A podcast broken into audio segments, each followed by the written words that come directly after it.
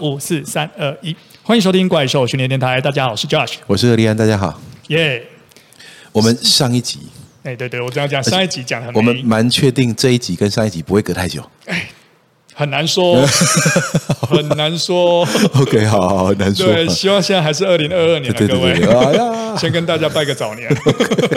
如果没有拜到的话，当做是农历年前。OK，新年快乐，各位。OK，好，那我们上一集呢，啊，录了一个叙述状况，但是没有什么呃，没有内容的。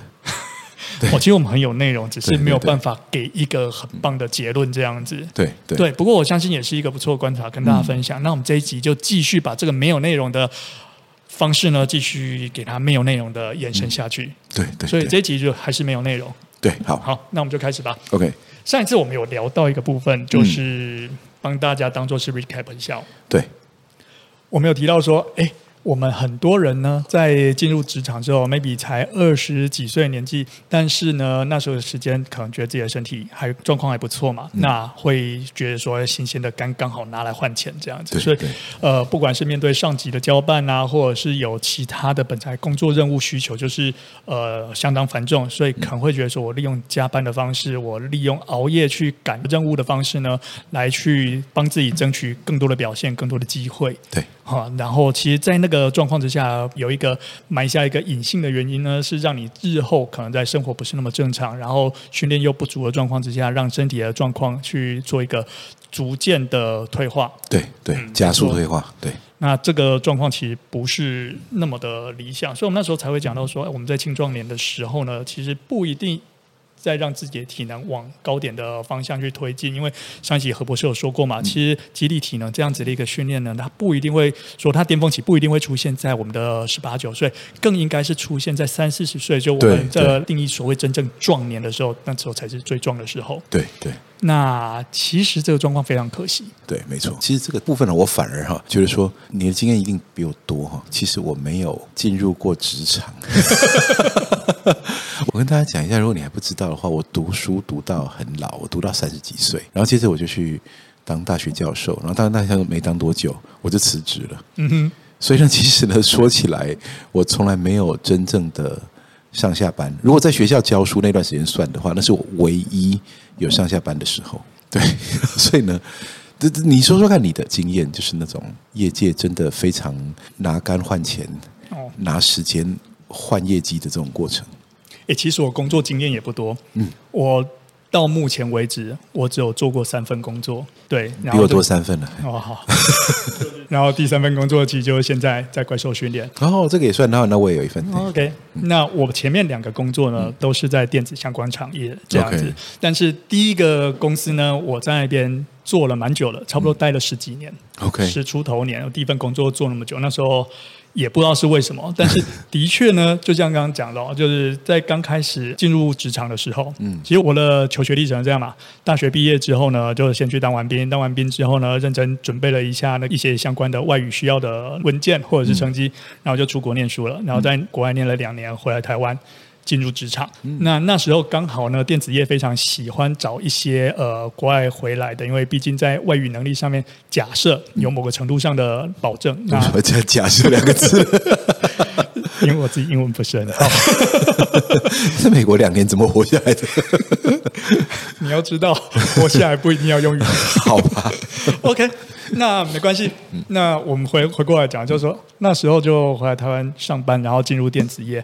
很有趣的事情是这样子哦，就是当我那时候刚回来的时候，二十六七岁，嗯，然后自己觉得状况，我指那个体能、精神或者是在专业上面，都自己觉得很像还 OK，所以加入了电子业的工作之后，在里面取得了一个是我觉得一个还蛮喜欢的工作，是产品经理。那那个工作呢，它就是要帮电脑去制定它的规格，然后负责这个电脑的上市到一直到它的下架等等。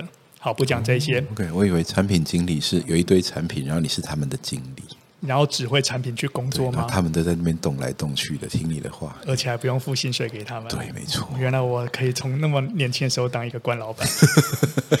不是啦，呃，产品经理是负责一个产品的生命周期。OK，然后产品经理有很多种，这边不赘述。但是那个时间点呢，经常为了赶着产品上市的时间，嗯，然后必要的话，必须有一个很严苛的加班。我相信，如果我们的听众有工程师朋友的话，那会更。了解这件事情，而且你们的状况应该比一个产品经理还要可怕。嗯，啊，我过去的经验是这样，所以那个时间点呢，我们整个公司文化的氛围，嗯，比较像是说，我先讲，没有诋毁我任何一个公司。我们讲，我们描述了一种文化来。对，因为那时候状况是这样，你今天能够在一个不错的呃公司里面的话，相信能够被录取进来的人都有一定的水准，都有两把刷子。嗯，那在这么激烈的竞争之下呢，如果你付出的时间比别人多的话，在某个程度上，你的产出如果是需要时间的那一种产出，会比别人还要多一些。那如果你的目标呢是靠这种苦干实干去累积一些自己的 credit 的话，那可能是一种方式，但现在想想不是一个好的方式。OK，嗯，所以在那个年纪呢，我大概有好几次都是在公司要加班到深夜，嗯，呃，十二点甚至凌晨一两点。那很多同事其实跟我一样的，我们十二点之前要离开公司的原因呢，是为了赶最后一班的捷运，嗯，不然之后就要坐计程车了，嗯，啊，那我们经常这样做。那我甚至个人的经验也有说几次，就是在公司里面加班到凌晨四五点，嗯，然后结束了之后，终于好觉得自己好不容易这样费尽千辛万苦完成一个老板临时交办的任务，然后做出了一些还算堪用，呃，包包上可以作为讨论的一些数据，嗯，或者是 PPT。对，就一堆 PowerPoint，一堆 Slide 这样子。嗯，那觉得说 OK，应该算是一个不错的贡献吧。嗯，那接下来呢？五点之后下班吗？不是，我们接下来就要开会了。所以，oh、对，五点我们就可能那时候我的公司还有自己的健身房跟那个盥洗室，就去那边快快洗个澡。但，你说的五点是早上五点？对，凌晨五点。Oh my god！OK，、okay. 然后那边，然后可能回到座位呢，趴趴睡个三个小时左右，三四个小时，然后九点到开始上班。嗯。对，这就是那个时候呢，经常会遇到事情。那时候会觉得说，哎，这样子做好像是一个非常有冲劲，嗯，非常一个对自己人生未来负责的一个方式。因为我就是要靠着这样子肯拼肯冲来换取我日后可以有更多的机会，不管是升迁或者获得老板的信任。然后那时候也会觉得说，啊，反正就这样，才二十几岁，三出头，那拼一下，等我到三四十岁哦，当上那个主管。中高阶主管，不要说高阶了，可能中阶这样子一个经理，真的经理不是只有产品经理，是一个部级经理或者是一个处长，那那时候就可以比较轻松一点点。那那时候呢，我就不用这么累了。我就感觉起来哈，虽然我刚刚前面才讲说哈，嘿，我我跟你不一样，我没有经过职场哈，我永远是个职场局外人。可是经理这么一说，我突然发现，你这跟我那个在教书的时期哈，有那么一些神似哈。你知道大学教授是三大领域哈。教学、服务、研究。教学就是你要教书嘛，啊，然后呢，服务的话呢，就是在学校以外的地方哈，然后你要宣扬然后一些学术理念推广给民众啊什么的这样子，所以到处演讲啊，或者说这个上节目之类的哈。当然不是每个教授都会很活跃在这方面，但是这个部分是一样是有一些 credit。那研究的话呢，就是出研究型的 paper。那所以教学、研究、服务就是大学教授的三个三个任务哈。然后呢，我我这里面的很多细节我就不谈了，我就想说这个呃，我们我们 focus 在生活形态方面。不过呢，你刚刚在讲的时候，我想到一个东西，就是呢，我当时跟你有完全一样的想法，就是呢，我现在努力一点，嗯哼，然后等到我以后呢，就会越来越轻松。我就有时间，其实，在当时，你大概也会依稀知道这样是很伤身体的。但是呢，你你会觉得说，没关系，我将来呢，等我渐入佳境，我越来越不忙，我有更多的时间，然后可以来呃养生啦，做运动啦，调整生活作息啦，注重健康啦。但我发现，听完你的经验，他对照我的经验，我发现呢，其实呢，这都是一个错误的期待。没错，这很容易就变成一种循环的陷阱。对。没错，它真的是一个陷阱，这是一个这个非常有陷阱特性的思维模式。嗯哼，而我发现，即便我们两个的这个呃大学毕业以后的历程不太一样，但是呢，其实我发现这个陷阱是非常非常普遍的，这是一个非常常见的一种状况。我曾经假设过这。嗯可能是我们这一代哈六年级生，或者是再早一点点，他我们受到的一个社会文化或教育思维的影响，嗯、因为我们可能家里的长辈或者是一些成功案例都告诉我们说，你只要拼一下，未来就有机会让你去得到更好的发展。有一些的资深人员我说，你只要拼一下，就会像我现在这么闲啊。就没想到的是呢，其实永远都是你在忙，永远都是他在闲。他以前也很闲，他现在还是很闲，那只是你在忙而已。没错，会不会这样？有有，有我我相信，对了，有一些状况是这样。其实呢，这种我们认为再努力一点，未来就会渐入佳境的这种 mindset，很可能是一种文化性的置入。然后呢，我们被置入在这其中呢，我们的这思维模式被绑架在这种思维里面了，所以我们永远会觉得说，那我现在在努力一点，为什么呢？因为我未来可以不用那么努力，然后可以过得更好，然后会更闲。那我那个时候呢，会有余裕来重视我现在所错过的一些事情，例如说家庭时间啊，例如说健康啦，例如生活作息啦，例如肌力体能啦这些事情。但是呢，我们现在深深的觉得，no，我觉得这个是不会发生的。你只要认为说，那你现在的努力。去换取以后的悠闲，然后呢，有悠闲的时候呢，再来换取健康，然后再来重视健康，再来重视激励体能，再来重视预防退化。我觉得这件事情不会发生的。对，我曾经假设过一个状况，就是说，呃，现在努力一点，之后会比较悠闲。嗯对，可能曾经发生过，但那个年代已经过去了。对，即便是哈，我们跟这种思维的人活在不同的时空背景，他们过去社会呢是在高速发展的阶段哈，就是讲讲百废待举，然后很多的东西都是只要有人上去就会填满这个职位，这个整个国家机器就可以运转哦，不管是公部门、私部门哦，都是一样哦。其实是就是没有人，就是缺人，然后就是市场大，然后就是资源多，然后就是人口红利。那所以呢，这种情况下呢，其实你只要在待在一个地方。不要太闹事，不要太得罪人，然后，然后你能够把交办事情弄完。然后你现在看起来任务很多，但是随着你越做越多的时候呢，他们接着呢，当然会有大量的管理阶层的缺额需求，然后呢，接着，所有人都往上补上去。所以呢，你稍微好一点，然后就出来，然后接着你就管理更多更多比你年轻的人，然后这样一代一代的这样下去，然后所以基本上整个这种金字塔型的升迁结构就出现了。但我说呢，我觉得我们根本就活在不同的时代，因为呢，第一个是呢，很少有产业可以活那么久。那所以呢，我我这样讲不能，我现在的人越来越难预测未来了，因为呢，你这个这个时代飞速发展，那个行业的那个半衰期啊，你说你管理一个这个呃产品的生命周期哈，我说我现在一个行业的生命周期，搞不好都没有当年一个产品的生命周期长了，所以呢，整个行业会不见。那所以呢，你根本上不可能依赖这种升迁啊。第二个是什么？第二个就是呢，我觉得是从肌力体能、从运动训练的角度来分析哈。为什么讲说这个方法说等到你有空再来做这件事情，完全行不通的呢？因为你错过的刚好就是建构、堆叠、激励和体能进步的那个过程，而等你有时间的时候，你已经错过那个过程了。而且，你确定你真的等得到有时间吗？对，对，就我们是上一个论述就讲说你等不到，那下一个论述是你等到的时候你已经错过了。对，那我这边也可以分享一个那个错误范例，又是我。OK，对，就刚刚提到说，我年轻的时候觉得说，哎。二十几岁那时候觉得说，我拼一下以后就可以升迁了，然后接下来就会过日子过得比较轻松一点，因为有更多那个得力助手可以来帮我做这些事情。然后呢，果然给我拼到了，嗯，这是可能也算蛮幸运。然后加上啊，叭叭叭叭，一下省了二十万字。对，但是呢。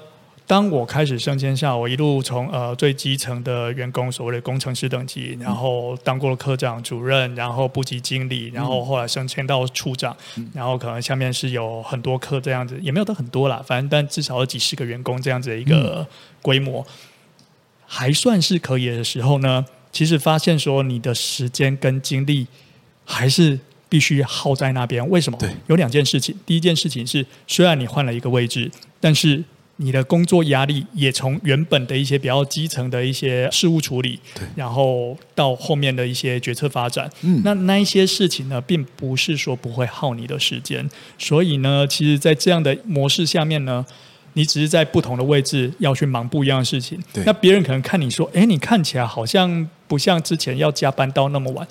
但是原因是因为我都把事情带回家做了。对，没错。其实呢，这个都在讲说那个呃，大学教授。所以你讲你经验，我一下联想到太多事情。大学教授好像这很悠闲嘛，对不对？哈，就那边翘脚啦，念一念学生啊，然后呢，这个别人帮他端端茶倒水啊。他连大学教授有的当了连便当都不会买啊，这样子。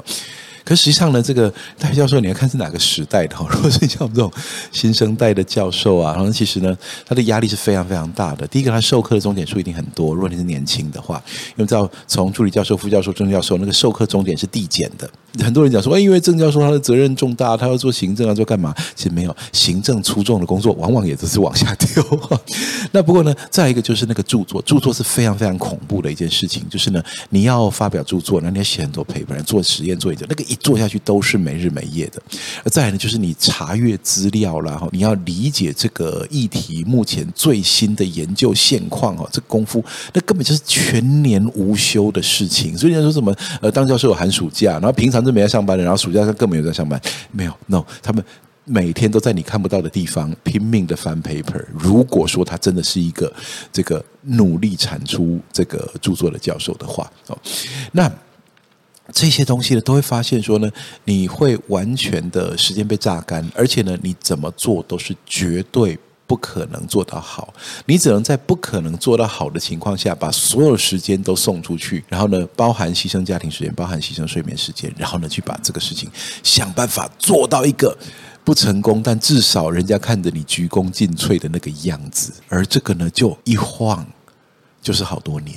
没错，不过呢，我接下来这个例子也是我个人失败案例，我相信你就会跟我完全不一样了。嗯、为什么？刚刚提到说，呃，不管是你在相对比较之前的时候，或者是升迁上来的时候，你都有一定的工作压力。至少我那时候已经进入那种努力工作之后有更好的机会，所以当我升上处长之后，努力工作以后是不是有更好的机会当上协理呢？等等的，我会这样子往这个方向去思考，就变成一个陷阱。那第二件事情，的确可能在。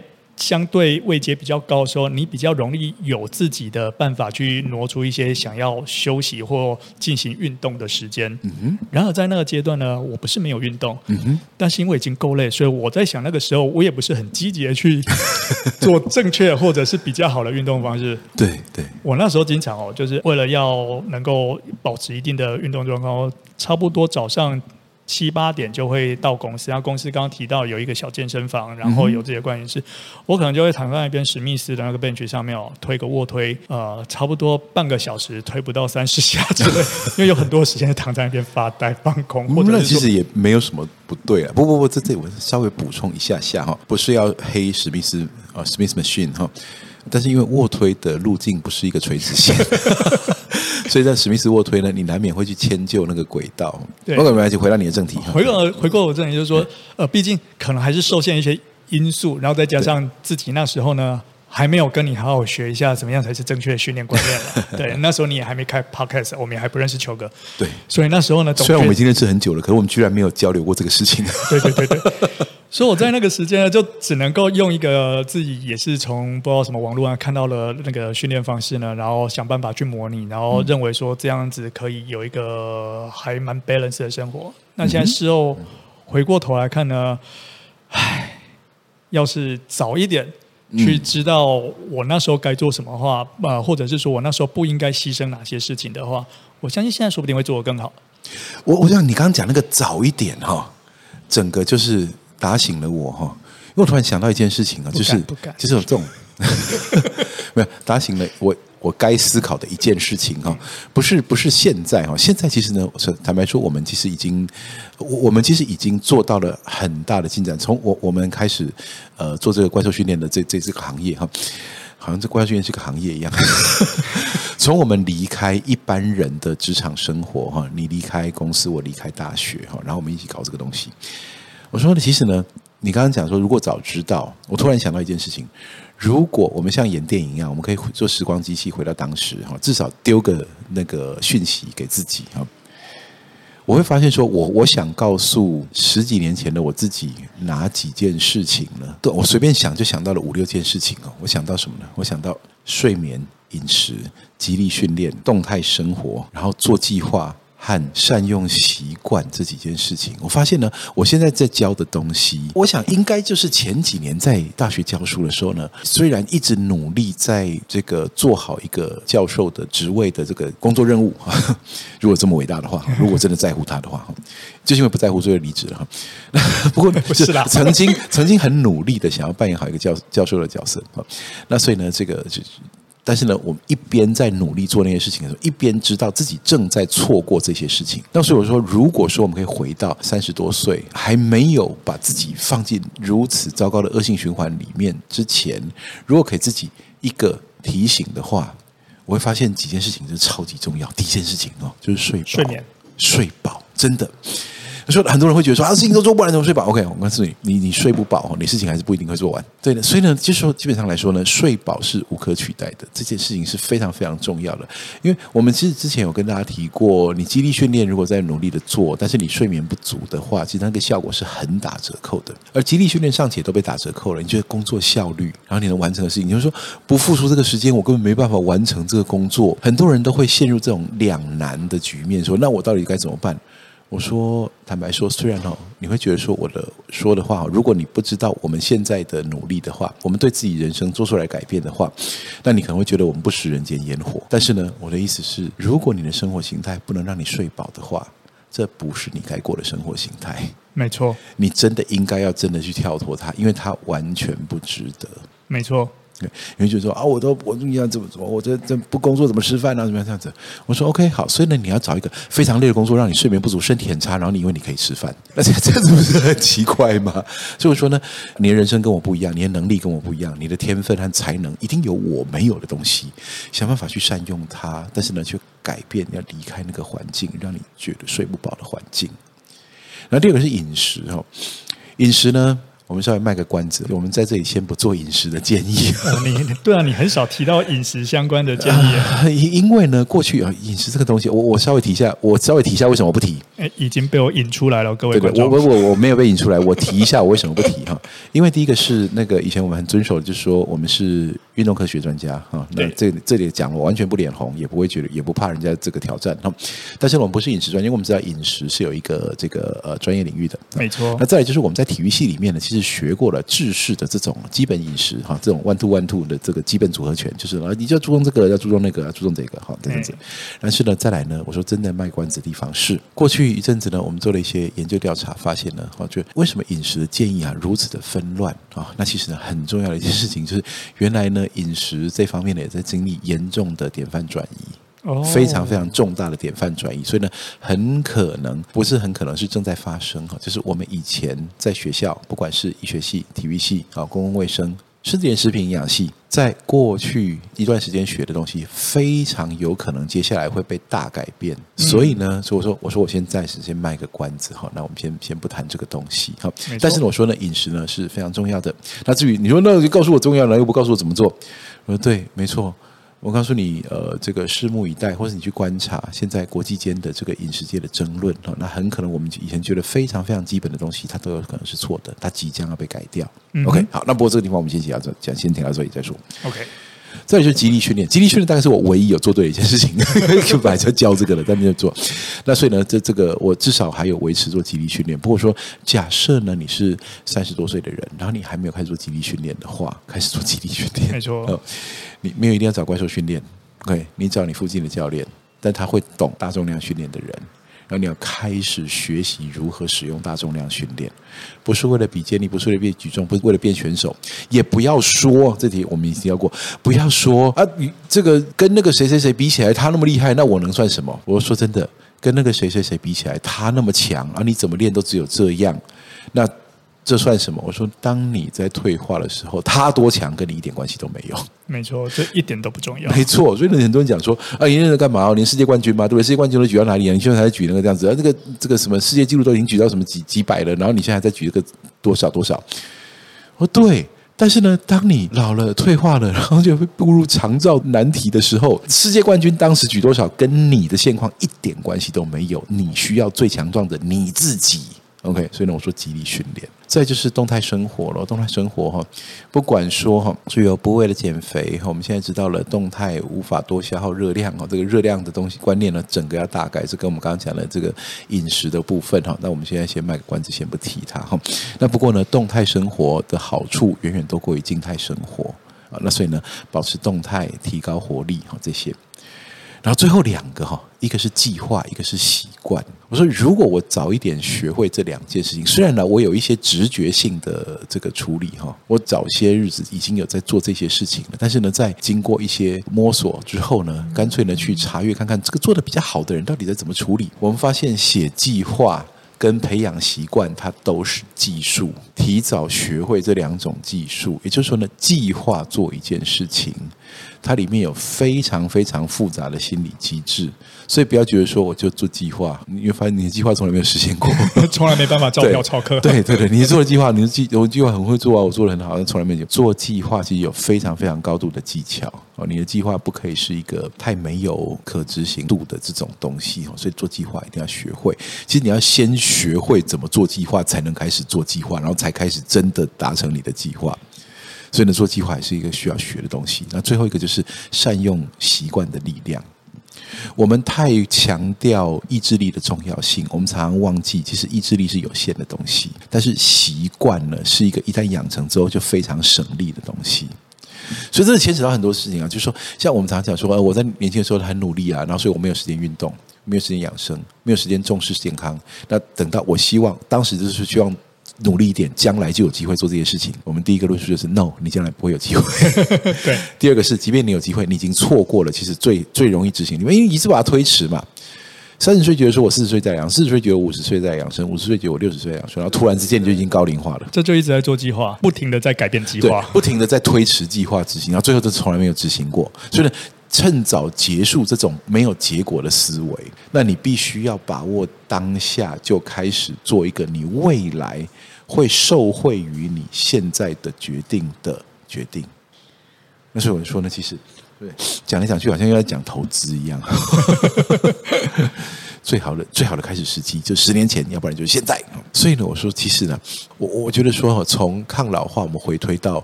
中年，其实呢，我我之前讲过一个故事哈，我觉得这故事也可以一路把它往前推哈，就是我讲过一个故事，就是呃，这个这是在网络上看到了，但是我已经不知道它的原作者是谁，说不定根本没有原作者，就是大家这一你一言我语就把这个故事凑成了，就是有一个渔夫在捕鱼，就看到有人溺水，他赶快跳下去救他，然后呢，把他救起来之后呢，又发现又怎么又有一个人，然后赶快把他救他，他就一直救一直救一直救，然后突然间救了他旁边哈，满满的都是哦上岸在那边吐水的人哈，这样子，他想说。怎么会这么多人溺水呢？他跑到上游去看，发现了有一个地方栏杆坏掉了，所以呢，游客就一直掉下来，这样子。这当然是虚构的故事了。所以呢，就就怎么办呢？就只把栏杆修好，哦，拉条绳让它不要掉下来，然后他下来就可以专心捕鱼，不用在那边捞人了，这样子。那说其实呢，这个我们当时拿拿它来论述什么呢？我们还论述说。急速老化之前发生什么事？就肌肉、骨质、神经系统先退化嘛，对不对？但是各种疾病当然可能在人的各个年龄层直接发生，这是一定的。所以说呢，睡眠、饮食、作息什么还有健康，全部绝对重要。但是呢，人老到百病丛生，中间已经经过一个非常重要的关卡，就是他的个人行动力、人体运动能力急速下滑。那后面他就很难去救很多其他的问题。所以呢，要把这个栏杆先修好，就是。肌力先提高，他说呢，那六十五岁，然后把他肌力先提高，避免他后面发生一切。然后六十五岁为什么肌力会这么弱？因为四十五岁到六十五岁的生活。那四十五岁为什么应该是人生的力量高峰？可他为什么就不是？他壮年其实根本就不壮。为什么会这样子？因为二十五岁到四十五岁，栏杆也早就坏了。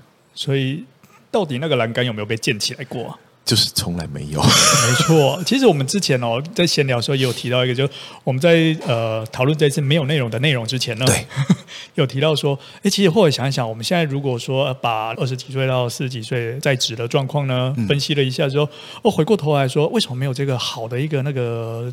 教育背景文化让自己知道该做什么样的一个训练或活动可以增进自己的体能呢？回过来想一想，就是我们之前有提过一个那个不要让体育课变成体育课的那一课性的课，对，那那一集里面有提到说，教育上的一些运动剥夺，在年轻的时候就导致于说你减少这样的接触机会。对对对。然后呢，其实，在另一个角度来讲呢，我们其实至少我个人的经验里面，我曾经遇到一个状况，就是说，在求学的时间，不只是学校机会不多，那甚至自己的成绩没有很好，说家人也认为说，哎，你现在这个时间不要再去那边打球干什么了，你就应该做不要运动，该读书，对对，坐在书桌前读好，先把那个成绩考好。你如果把成绩考好的话，你就可以上一个好学校，将来就有时间可以玩。哎，有没有像你的职场经验一样，我们永远在推迟去运动这件事情啊？永远都觉得说哦，你功课好一点，将来就有机会运动啊。然后呢，事业经营成功一点哦，你的这个工作效率高一点哦，你将来升迁了，你就有机会运动。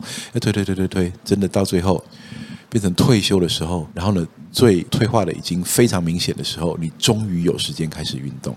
没错，所以我们一直从头到尾都不去补栏杆的状况，就到最后只能够在下游直接拉一张网子吧。所以我能讲说哈，这个从小到大，我们先经历十二年的运动剥夺，我们只是学校教育哦。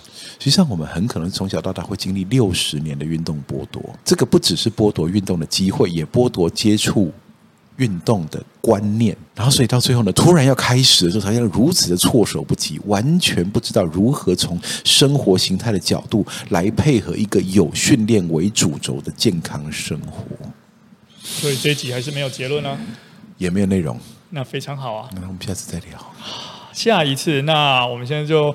下一次就明年见喽。OK，我不知道，有可能。